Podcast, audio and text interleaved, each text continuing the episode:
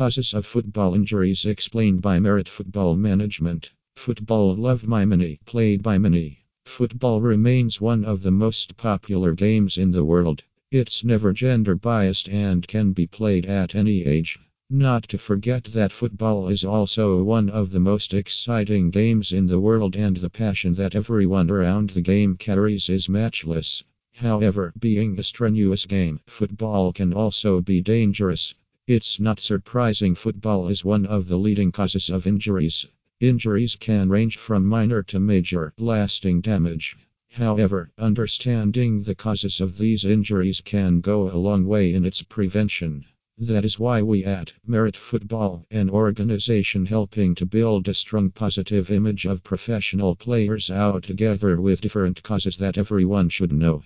Although there are different reasons why injuries occur, the most common causes include 1. Collision.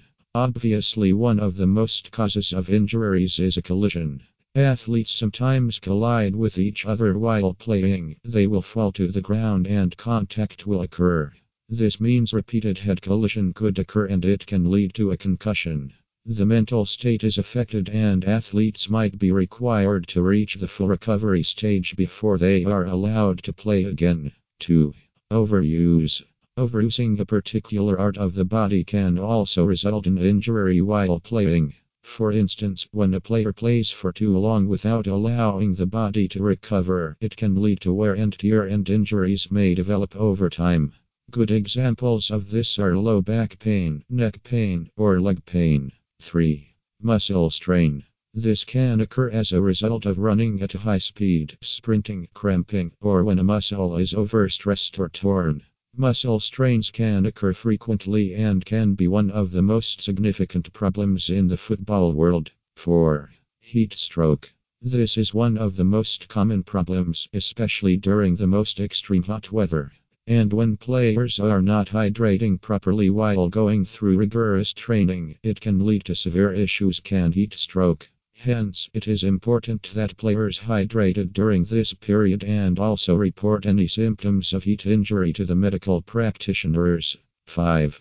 Inadequate coaching.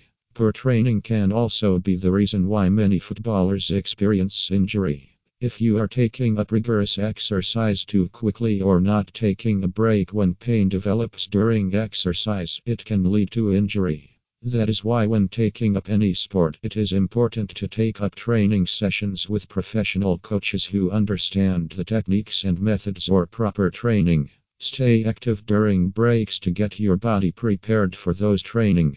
Talk with a medical professional or trainer if you are experiencing any pain or injury. Thank you.